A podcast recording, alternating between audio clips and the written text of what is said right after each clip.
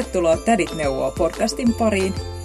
Tässä podcastissa Tädit, eli me, annetaan käytännön ohjeita arjen ja elämän pieniin ja suuriin pulmiin, lempeällä otteella ja yhteensä sadan vuoden elämän kokemuksella.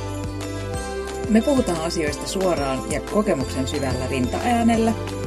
Liittoja ja eroja, lapsia, lapsenlapsia, bonuslapsia, menestystä, masennusta, terapiaa, bisnestä, yrittäjyyttä sekä tietysti seksiä, huumeita ja rock'n'rollia. Ja kysymyksiisi vastaavat luottamuksella Jenni, tohtori Spänneri ja Sanna, rauhanrakentaja Leino.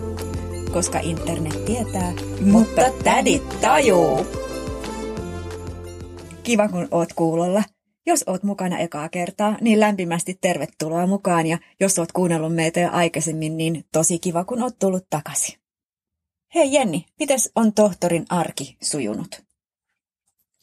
No, nyt on työpöytää ja arkea täyttänyt eri vaiheissa olevat kirjaprojektit. Tässä on kaiken näköistä, kaiken näköistä tekeillä ulkomaista tiedekirjaa ja kotimaista tiedekirjaa ja kotimaista populaaria kirjaa ja toista po- kotimaista populaaria kirjaa. Ja tuli kyllä tuossa mieleen, että ää, sitä ei aina varmaan tajua edes itse, vaikka on jonkun sortin tietokirjailija tässä, puhumattakaan, jos ei ole tietokirjailija, että mitä kaikkea siellä kirjaprojektin taustalla tapahtuu ja että kuinka monipolvinen se prosessi on. Että itsekin joskus kuvittelee, että no niin, minulla on tämä dispositio ja sitten minä kirjoitan tämän kirjan ja sitten lähetän sen kustantamoon ja sitten se painetaan siellä ja sitten se tulee ulos. Mutta ei se nyt ihan, ihan näin mene, että kaiken näköisiä luonnoksia ja dispositioita ja tekstimassoja tässä väännellään ja käännellään ja aika kivaa. Mitä rauhanrakentajan viikkoon kuuluu? Onko enemmän rauhaa vai rakennusta? Nyt rakennellaan. Nimittäin tosta, mulle tuli tuosta sun kirjajutusta mieleen ihan joku taide kaiken kaikkiaan. Ja mut on kutsuttu sellaiseen taideprojektiin huomenna. Ja, ja musta on myös kiva, että kukaan ei tiedä, mikä se lopputulos on. Me ollaan menossa siis tonne vuorelle, jossa viime vuonna oli paha maastopalo ja siellä sitten on edelleen pystyssä tuommoisia hiiltyneitä puiden runkoja ja pensaita. Mä en edes ihan tarkkaan tiedä, mitä me vapaaehtoiset siellä tehdään, että taiteilija sitten meitä ohjaa ja opastaa ja, ja, ja musta on tosi ihana osallistua tuommoiseen, josta ei oikein niin kuin, se on vähän niin kuin elämä itse, että jonnekin mennään ja sitten katsotaan, mitä siitä tulee. Tosi, tosi hauska. Ja se kuulostaa ihanalta vastapainolta työelämälle, kun töissä ja muuten ammattielämässä niin on aina joku tavoite ja sitten on projekti, jolla on tavoite, ja sitten mietitään, että miten päästään siihen tavoitteeseen. Niin nyt on tavallaan, on se alkupää, mutta, mutta ei ole semmoista, että sitten me saadaan aikaan X, vaan ei tiedä, mitä siitä tulee. Joo, ei todellakaan. Ja mä en tiedä, miten sun työssä, mutta mun työhän on semmoista, että, että kun mä poistun yrityksestä, jossa mä oon käynyt kouluttamassa tai puhumassa vuorovaikutusasioista, niin niin aika harvoin mä sitten loppujen lopuksi tiedän, että et, et miten siinä sitten kävi, kuinka moni oikeasti nyt sitten lähti miettimään näitä asioita ja kuinka vakavasti ja miten se vaikutti. Totta. Olisi se kiva, jos sieltä saisi sais aina jonkun vaikka taideteoksen, jonka ne lähettäisi sitten vedoksen puolen vuoden päästä, että no tämmöinen me tehtiin. Mutta sitähän tämä elämä on epävarmuuksia täynnä. Miten sun neuvomisen suhteen on nyt mennyt? Ootko saanut vai antanut neuvoja? No nyt on valmistautunut antamaan neuvoja. Me on tänään menossa pitämään koulutusta ihmisille ja tota, tämä on taas, taas semmoista tasapainoilua, että me en niin kauheasti tiedä siitä substanssista, siis siitä, että mitä, mitä ne tekee. Siis toki tiedän, mitä ne tekee, mutta mutta tota, en, en ikään kuin ymmärrä sitä, enkä osaisi tehdä niiden, niiden ihmisten työtä.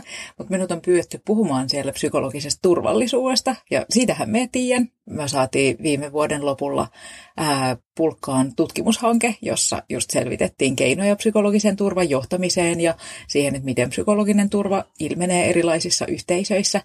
Mutta että kun menee jonkun tietyn alan asiantuntijana ja sitten ei kuitenkaan sen niin kuin koulutettavien ihmisten ää, varsinaisen työn asiantuntijana, niin siinä on kiinnostavaa tasapainoilua siitä, että, että mistä mä nyt tiedän ja mistä mä en tiedä ja missä mä ikään kuin voin sanoa, että näin, näin asia on ja missä, missä on sitten ihan pihalla. Se, se on kiinnostavaa kyllä semmoista tasapainoilua sen välillä. Joo, ja toi on mulle tosi tuttua. Mä aina yleensä sanoinkin koulutusten alussa, että, että musta olisi jotenkin ihana osata opettaa vaikka Exceliä, koska se on niin, kuin niin eksaktia, että kun laittaa jonkun kaavan johonkin ja sinne numeroita, niin sitten tietää ihan tismalleen, että sitten se lopputulos on juuri niin kuin se on, mutta kun opettaa ihmissuhdetaitoja ja vuorovaikutusta ja, ja, ja semmoista, niin ei, ei mitään eksaktia ei ole olemassa, ei ole olemassa sellaista, että kun sanot näin, niin tapahtuu noin. Ja, ja se, se tekee siitä niin kuin työstäkin aika lailla jännittävää ja siinä on paljon epävarmuuksia ja, ja, ja samalla se on sitten tosi kiinnostavaa. Mm. Kyllähän se tuntuu tosi semmoiselta todelliselta, elämänmakuiselta ja elämänmukaiselta myös, että ää, usein monimutkaisiin ongelmiin ja kaikkiin monimutkaisiin tilanteisiin niin ei ole yksinkertaisia ratkaisuja, ja se, semmoista elämä on. Mm, kyllä.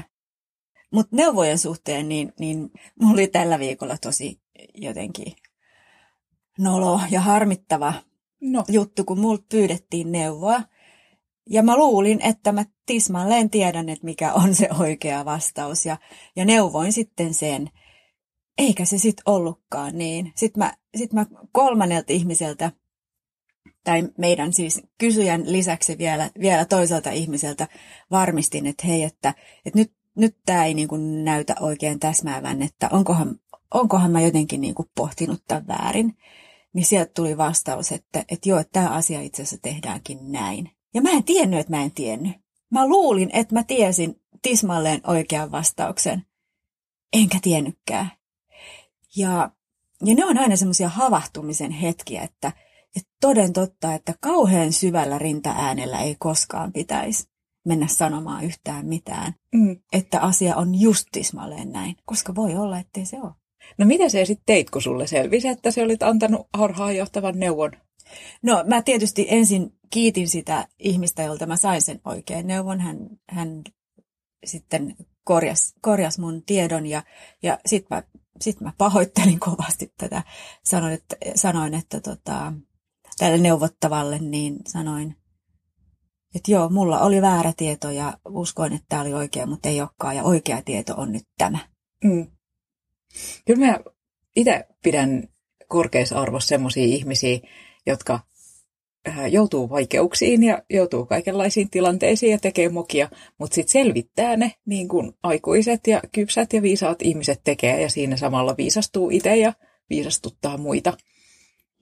Joo, ettei rupea pesservisseriksi. Mm, esimerkiksi. Mistä päästään tämän viikon aiheeseen.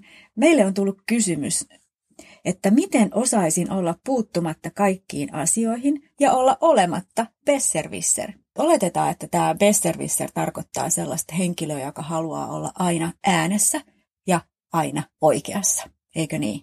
Joo, kyllähän tässä tulee semmoinen negatiivinen konnotaatio, siis harva sanoo, että haluaisin olla besservisser ja se tyyppi, se on semmoinen besservisser, että se on kyllä tosi hienoa, että kyllä siinä jotain tämmöistä ikään kuin ei-toivottua tietämistä ja sen tietämisen ilmaisemista. Kyllä semmoista tässä varmaan haetaan tässä kysymyksessä. Hmm. No miten sä olet olematta besserwisser? en tiedä onko. Sitä pitäisi kysyä muilta, että kuinka pahasti on besserwisser. Ähm, ehkä ainakin silloin, jos, jos on itse jotenkin stressaantunut tai rasittunut tai jonkun paineen, paineen alla, niin silloin tulee helpommin annettua neuvoja silloin, kun niitä ei kaivata.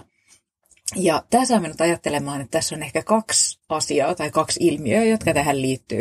Että toisaalta pitäisi pystyä lukemaan sitä tilannetta, että kaivataanko tässä nyt neuvoja vai, vai eikö kaivata, että pitääkö nyt, pitäisikö nyt vaan kuunnella vai mikä homma. Ja sitten tämän tilanteen lukemisen lisäksi niin tarvii sitten tehdä se päätös, että neuvonko vai en. Että jos nyt luen tilannetta, että sen kaivata neuvoja, mutta saatan silti päättää, että että on nyt parempi kuitenkin, että neuvon. Ja mm, ihmisellähän saattaa olla haasteita näissä molemmissa tai jommassa kummassa näistä, ja kumpi tahansa näistä haasteista saattaa välittyä sitten besservisseröinniksi. Ja mä luulen, että siinä mun besservisseröinnissä on kyse just siitä, että, ää, että se tilanteen lukeminen, jos mä oon itse kiireinen tai rasittunut tai stressaantunut tai jotenkin huolestunut, niin mä en pysty lukemaan sitä tilannetta niin hyvin, kuin mitä normaalisti, ja sitten tulee annetuksi neuvoja silloinkin, kun niitä ei kaivata. Joo, ja tästähän me ollaan puhuttu aikaisemminkin tästä neuvojen antamisesta ja et, niin kuin meillä on tämä Tädit neuvoo podcast. No kun meillä on tämä Tädit neuvoo podcasti, joo. Ja sitten mikä ristiriita tässä on mun omasta puolestani, että kun mä teen niin paljon töitä, jossa nimenomaan ei pidä antaa neuvoja, niin kyllä se on, se on valunut, valunut myöskin yksityiselämään sillä tavalla, että mä hirveän tarkkaan yritän lukea sitä tilannetta, niin kuin sä äsken sanoit, ja miettiä, että hetkinen, että onko, onko se, mitä kohta aikoisin sanoa, niin, niin auttaako se tätä toista ihmistä niin kuin oikeasti? Parantaako se meidän keskinäistä suhdetta? Onko tämä, mitä mä aion sanoa, niin oikeasti tärkeää? Vai voinko mä nyt tässä tilanteessa olla hiljaa? Ja mulle tulee mieleen sellainen esimerkki, että jos mä juttelen vaikka jonkun, jonkun ihmisen kanssa, ja hän sanoo jonkun asian, joka, josta mä tiedän, että se ei ole niin, niin, niin en mä yleensä sitä korjaa, ellei se ole jotenkin niin kuin vakava asia, joka vaikuttaa elämään. Mun ei tarvi omaa tietämystäni tuoda sitten esille joka kerta. Mulle kerran sattui semmoinen, että, että mä sain palautetta. Sitten kaiken muun lisäksi siinä, niin, niin tämä palautteen antaja sanoi, että, että mä käytin väärin, väärin sanaa tunnettuus. Ja hän sanoi, että mun olisi pitänyt, pitänyt sanoa tunnettavuus. Ja mä tiesin, että suomen kieli on vaikeaa ja, ja mä en korjannut häntä, koska mä ajattelin, että, että hän ehkä varmaan sen jossain vaiheessa myöhemmin saa selville. Ja, ja, ja se ei nyt edistä meidän yhtenäistä tai y- yhteistä keskinäistä kommunikaatiota, että jos mä rupean tällaisessa pikkuasiassa häntä sitten oikaisemaan, että, että kiitos palautteesta, että olipa ihana kuulla, että, mutta että by the way, sä olit väärässä. Mm, joo, totta. Niin, että, että sitä voi ajatella sitä neuvon antamisen tai asioiden tietämisen tai korjaamisen ikään kuin seurauksia, että jo se asia ehkä korjaantuu tai ehkä ei edes korjaannu. Toi on kyllä aika viisasta, ja sanon tämän nyt siis viisaustutkijana, koska just yksi viisauden kognitiivisen ulottuvuuden keskeisiä piirteitä on se, että, että ikään kuin tietää oman tiedon rajat myös. Ja itse asiassa sellaiset ihmiset, joita ää, muut ihmiset sanoo, että he on meidän viisausesikuvia tai tämä ja tämä on hyvin viisas ihminen, niin harvoin sieltä tulee semmoista, että, että se on viisas ihminen siksi, että se kertoo mulle, miten mun pitää elää mun elämää. Joo, ja sitten vielä semmoinenkin, että että kyllä mä ajattelen, että kuunteleminen on niin paljon tärkeämpää kuin puhuminen. En aina onnistu pitämään tätä tasapainossa itsekään, mutta, mutta yritän. Mm. Kyllä mulla on semmoinen olo, että jos mä puhun sulle joistain elämän kysymyksistä, niin mulla on semmoinen olo, että, että Sannan kanssa kun juttelee, niin sitten asioita, asioita selviää ja olen saanut niin paljon hyviä neuvoja. Ja sitten kun rupean miettimään, että mitä ne neuvot on, niin en mä sitten muista yhtään konkreettista. Että ehkä ne on just syntynyt mun, mun päässä ne, ne niin uudet havainnot, uudet kysymykset, uudet näkökulmat siihen asiaan. Ei niin, että se olisit sanonut, että ajattelepa tälleen, vaan että se on jotenkin syntynyt siinä keskustelussa ja myön ikään kuin luonut sen Sanna Tädin neuvon, neuvon omaan päähäni. Mutta kun sä puhuit tuosta kuuntelemisesta, niin just voi ajatella, että mitkä tämän, mitkä tämän keskustelun tavoitteet on. Että mitä jos tämän keskustelun tavoite – siis se keskustelu, mitä nyt arjessa käydään, ja jossa ehkä nousee semmoinen, että tarvitsisiko nyt ruveta pesservisseröimään, niin että jos sen tavoite onkin ikään kuin oppii uutta ja saada uusia näkökulmia, eikä esimerkiksi just voittaa tai päästä edes konsensukseen. Ja mulla tuli tästä mieleen se, kun me tehtiin radion sun kanssa niitä, ää, niitä suomalaisuusteemaisia erätauko keskusteluja. Ja, ja siinähän on nimenomaan just se idea, että ei tarvi voittaa eikä tarvi löytää jotain yhteistä säveltä, vaan että, että ihan vaan kuunnellaan. Ja jos se, että samaan aikaan kun toinen puhuu, niin ei itse yritä muotoilla jotain vastausta ja omaa näkökulmaa, vaan ihan vaan kuuntelee, niin, niin se oli mulle kauhean ää, uusia ää, ajatuksia avaava kokemus. Aiku ihana. Mä tykkäsin siitä kanssa ja Mä joskus vuosia vuosia sitten, enkä enää muista mistä, mutta olisikohan ollut legendaari, legendaarinen Dale Carnegie ehkä se oli hän, ehkä se oli joku muu, mutta että sanoi, että väittelyssä ei ole voittajia. Ja mulla kesti hetken ennen kuin mä tajusin sen, että miksi ei. Se, miten mä sen ymmärsin, on, on se, että, että jos me nyt ruvetaan vaikka väittelemään jostakin asiasta, sinä ja minä tässä, niin huolimatta siitä, että kumpi ikään kuin on oikeassa ja voittaa sen väittelyn, niin, niin toiselle, toiselle potentiaalisesti jää semmoinen niin tosi paha mieli siitä, että et, et nyt mä hävisin. Että et kun että se olisi niin kuin peli, että toinen voittaa ja silloin aina toinen häviää. Ja miltä häviäjästä tuntuu? Ei yleensä kauhean hyvältä. Mm. Ei se varmaan semmoista keskinäistä yhteyttä vahvista. Ja Ei. tässä nyt tietysti tarvii pois lukea tämmöiset ikään kuin strukturoidut väittelyt. Että jos järjestetään väittelytilaisuus ja sitten pääsee ikään kuin vaikka arvotaan jotkut äh, näkökulmat, joita sitten pitää puolustaa, että on niin tällainen väittelytaitokilpailu, niin se on varmaan asia erikseen kuin sitten tämmöinen ihmisten välinen tavallaan oikeista asioista väittely ja keskustelu. Niin, että kumpi on oikeassa. Ja, mm. ja kun on paljon sellaisia asioita, missä ikään kuin molemmilla on se oikeassa olemisen näkökulma, että tämä on mulle oikein. Että molemmat voi olla oikeassa. Joo, toi on totta. Ja ehkä jos mä mietin vielä tätä kysymystä, että, että miten, miten osaisin olla puuttumatta kaikkiin asioihin ja uh, miten osaisin olla olematta besservisser, niin mietin myös, että, että miksi. Niin varmaan just siksi, että, että semmoinen kuuntelemisen, keskustelemisen sisältämä oppimisen ilo, niin se jäisi kokematta, jos lähestyisi keskusteluja silleen besservisseröiden. Ja siinähän saattaa paitsi oppia, että ahaa, noinkin voi ajatella tästä aiheesta, niin siinä saattaa oppia itsestäänkin, että ahaa, tämmöisiä tunteita mulla herää, kun joku väittää tuommoista, mikä ei ole totta. Ja joo, sanoisin, että semmoinen oppiminen ja ymmärtäminen ja asioiden pohtiminen, niin se on, se on ikään kuin hyödyllistä, jos ajattelee viisaaksi kasvamista vaikka, mutta se on myös ihan vaan iloista puuhaa ja sen takia kannattaa tai kannattaisi olla vähemmän besservisser. Joo, tämäkin on joku mua viisaampi sanonut, että, että, että silloin ihan tarkoituksensa, että meillä on kaksi korvaa ja yksi suu, että käytetään niitä samassa suhteessa. Musta se on hauskan konkreettinen Joo, teuvo. Toi on totta. Samoin kun mä oon siis ikonimaalausta harrastanut, niin ikonissa ää, henkilöille niin piirretään hyvin pieni suu aina, ja sitten korvat piirretään tai maalataan näkyviin ää, iso, isompina kuin muuten, samoin silmät. Taas mä opin jotain uutta. Ikonimaalaustaiteessa vasta sääntöjä riittääkin, että miten tulee olla ja miten saa olla, mutta mä oon siinä tykännyt kyllä siitä, että ne säännöt tuntuu tuovan semmoista turvaa ja sellaista, että näin tehdään. Että tämä ei ole tavallaan mun jotain artistista luomistyötä, vaan että tämä on ikään kuin saman toistamista.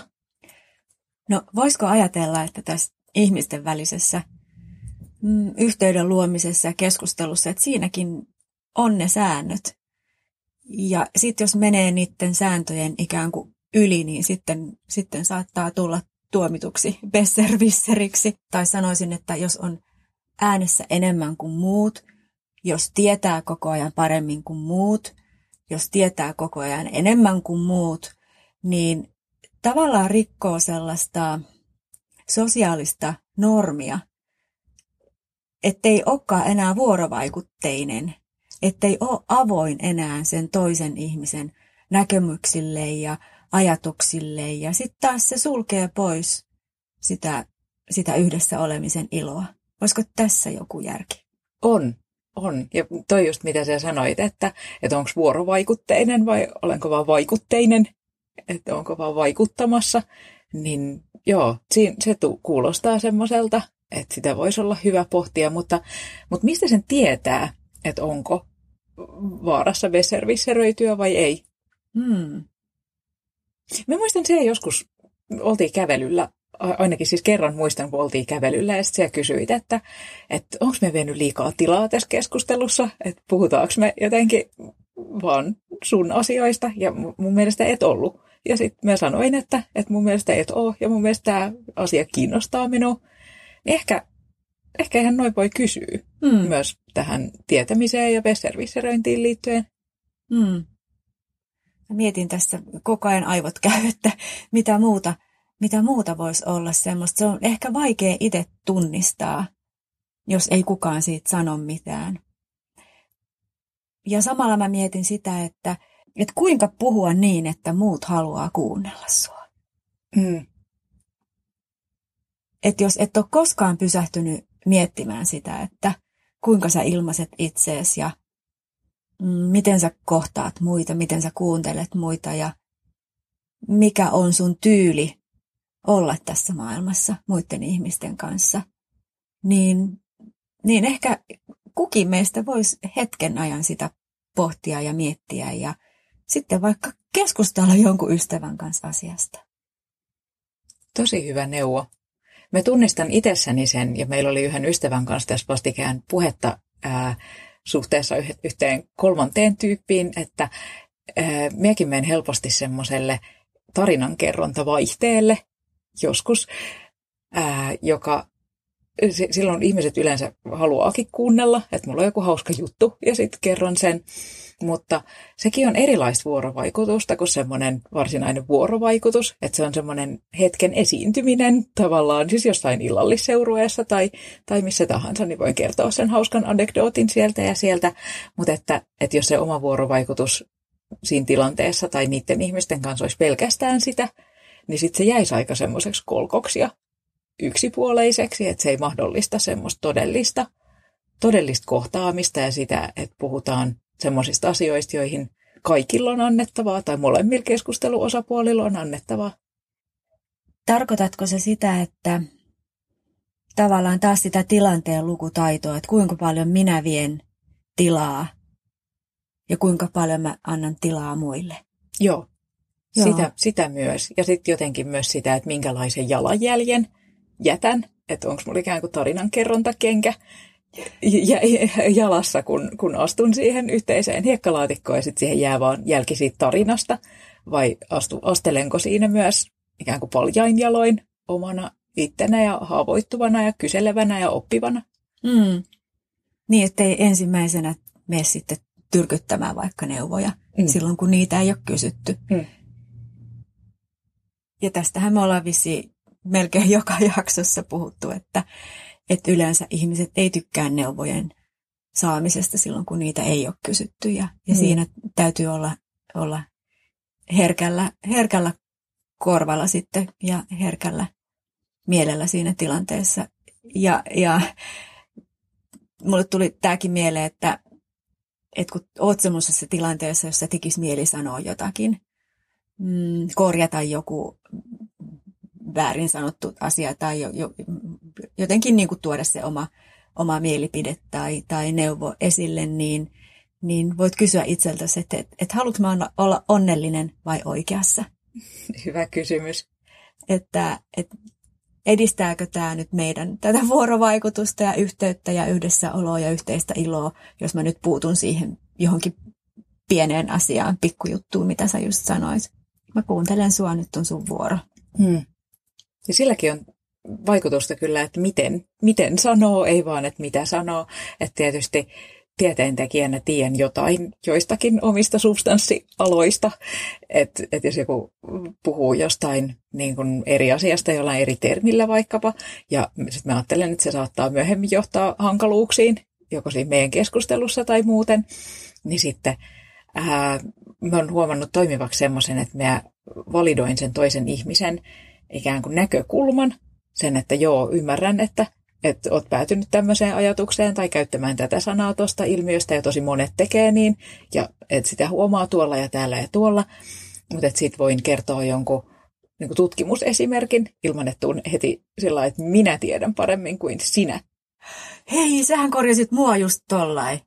Me puhuttiin empatian ja myötätunnon erosta tästä on jo aikaa, mutta, mutta mulle jäi se mieleen, miten jotenkin lempeästi ja, ja kauniisti sä sen esitit niin, että, että mä koin, että, että mullakin oli ihan, ihan oikeutettu näkökulma ja sit sä toit siihen lisää ja, ja joo, se oli musta tosi, se jäi mulle mieleen. No onpas kiva kuulla.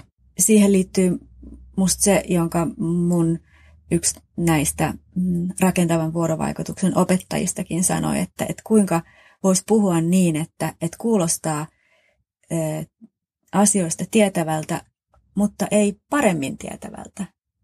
Että et miten saisi sanottua asioita niin, että, että sanoo niitä, ne niin kuin muita kunnioittain, enkä niin, että minä nyt tässä päälle pääsmään pesservisserinä, koska minä tiedän tämän asian. Totta, että se tiedollinen ero on ikään kuin määrällinen, mutta ei laadullinen. Että mm. et tiedän näin monta asiaa enemmän nyt tällä hetkellä, kun, kun se, se tästä, niin sen takia tuon, tuon niitä lisäasioita sunkin tietoon että säkin tietäisit tästä enemmän. Ei niin, että mä, mä tiedän jotenkin paremmin, puhumattakaan se semmoinen, että olen parempi ihminen, mm. koska tiedän jotain, tai olen noin niin kuin muuten vaan parempi ihminen, joten, joten voin sinua neuvoa. No mitäs opit tai oivalsit tästä pesservisseröintikeskustelusta? Joo, mua aina jotenkin koskettaa tämä, kun joku niin kuin säkin äsken sanoit, että kuuntele loppuun ilman, että koko ajan mietit, että mikä se sun oma vastaus on. Et sitä jotenkin mun mielestä tarvittaisiin tässä maailmassa niin paljon enemmän. Et se, se on musta tosi, tosi, tosi tärkeää sille, että me voidaan hyvin toistemme seurassa, että oikeasti kuunnellaan. Hmm. Tämä ei ollut kyllä mun mikään originaali ajatus, vaan on tullut mulle sun kautta. Enkä mäkään tiedä, mistä se on mulle tullut, eikä se ole tärkeää, vaan se, että, että se ilmiö itsessään on mun mielestä huipputärkeä. Toinen, mitä mä tässä mietin, on se, että, että miten myöskin ihan tässä nytkin, kun kantapään kautta koin, että en, en, en tiennyt, että en tiennyt, eli annoin niitä vääriä neuvoja, niin, niin tosiaan että muistas aina sen, että se mitä mä ajattelen asioista ei välttämättä todellakaan ole just se ainoa oikea totuus tai totta ollenkaan, vaan että et ei lukitsisi niitä omia näkökulmia kauhean syvälle, vaan, vaan jaksaisi pysyä avoimena ja, ja uteliaana. Mm, jonkunlaista semmoista kasvun mielen maisemaa vaalia itsessään. Just sitä. Jaa. Mites no, sulle? No, minusta oli jotenkin tosi kiva kuulla, että se mun tapa tuoda tiedettä maailmaan ja ihmisten elämään, niin se ei ole tuntunut semmoiselta besservisseröinniltä ja tuputtamiselta ainakaan aina. Ja sitten minua jäi kutkuttelemaan toi paremmin versus enemmän tietämisen ajatus, minkä toit esiin. Mutta sitten rupesin miettimään myös sitä, että, että mikä on ehkä syynä siihen, että me päädytään besservisseröimään. Että, että jos sitä syytä purkaisi, niin auttaisiko se ja, ja ajattelen, että se voi olla semmoinen epävarmuus myös, että ei, jotenkin tunnu siltä, että uskallan nyt vaikka tässä ihmissuhteessa tai tässä tilanteessa heittäytyä siihen avoimeen ja oppivaan mielentilaan ja olla haavoittuvainen. Että myös se epävarmuus saattaa olla syynä siihen, että me ruvetaan antaa liikaa neuvoja ja lähestymään sitä tilannetta tietämisen kautta, mutta tätä voisi lähteä just purkamaan sen takia, että että mitä mä saan siitä pesservisseröinnistä ja mitä saisin, kun en olisi sellainen, että mitä kaikkia uusia oivalluksia ja elämyksiä siihen voisi liittyä ja lähteä ikään kuin sen tavoitetilan kautta, että ei vain sitä, että älä tee näin, vaan että tee näin, koska sillä saat näitä ja näitä asioita. Tähän on hyvä laittaa fanfaari. Niin on. No niin, ja taas tulee tätien virallisia neuvoja. Neuvo numero yksi. Ole utelias. Sen sijaan, että alat inttää, niin mitäs jos olisit utelias ja kysyisit kysymyksiä? Neuvo numero kaksi. Tule sinuiksi oman epävarmuuden ja tietämättömyyksien kanssa. Neuvo numero kolme. Harkitse, lähdetkö väittelemään asioista ollenkaan. Väittelyssä ei ole voittajia. Ja neuvon numero neljä. Kasvata tuntosarviasi, tiedosta mitä tilanteissa kaivataan ja tarvittaessa vaikka kysy hyvältä ystävältä. Ja nyt on aika olla oman elämän täti ja osallistua keskusteluun Tädit neuvoo somekanavissa. Miten sä itse vastaisit kysymykseen, että miten olla vähemmän besserwisser? miten sä olet itse tehnyt tällaisessa tilanteessa – Ootko joskus ollut vähän ärsyttävä muiden mielestä ja tiennyt liikaa? Ja mitä silloin tapahtui?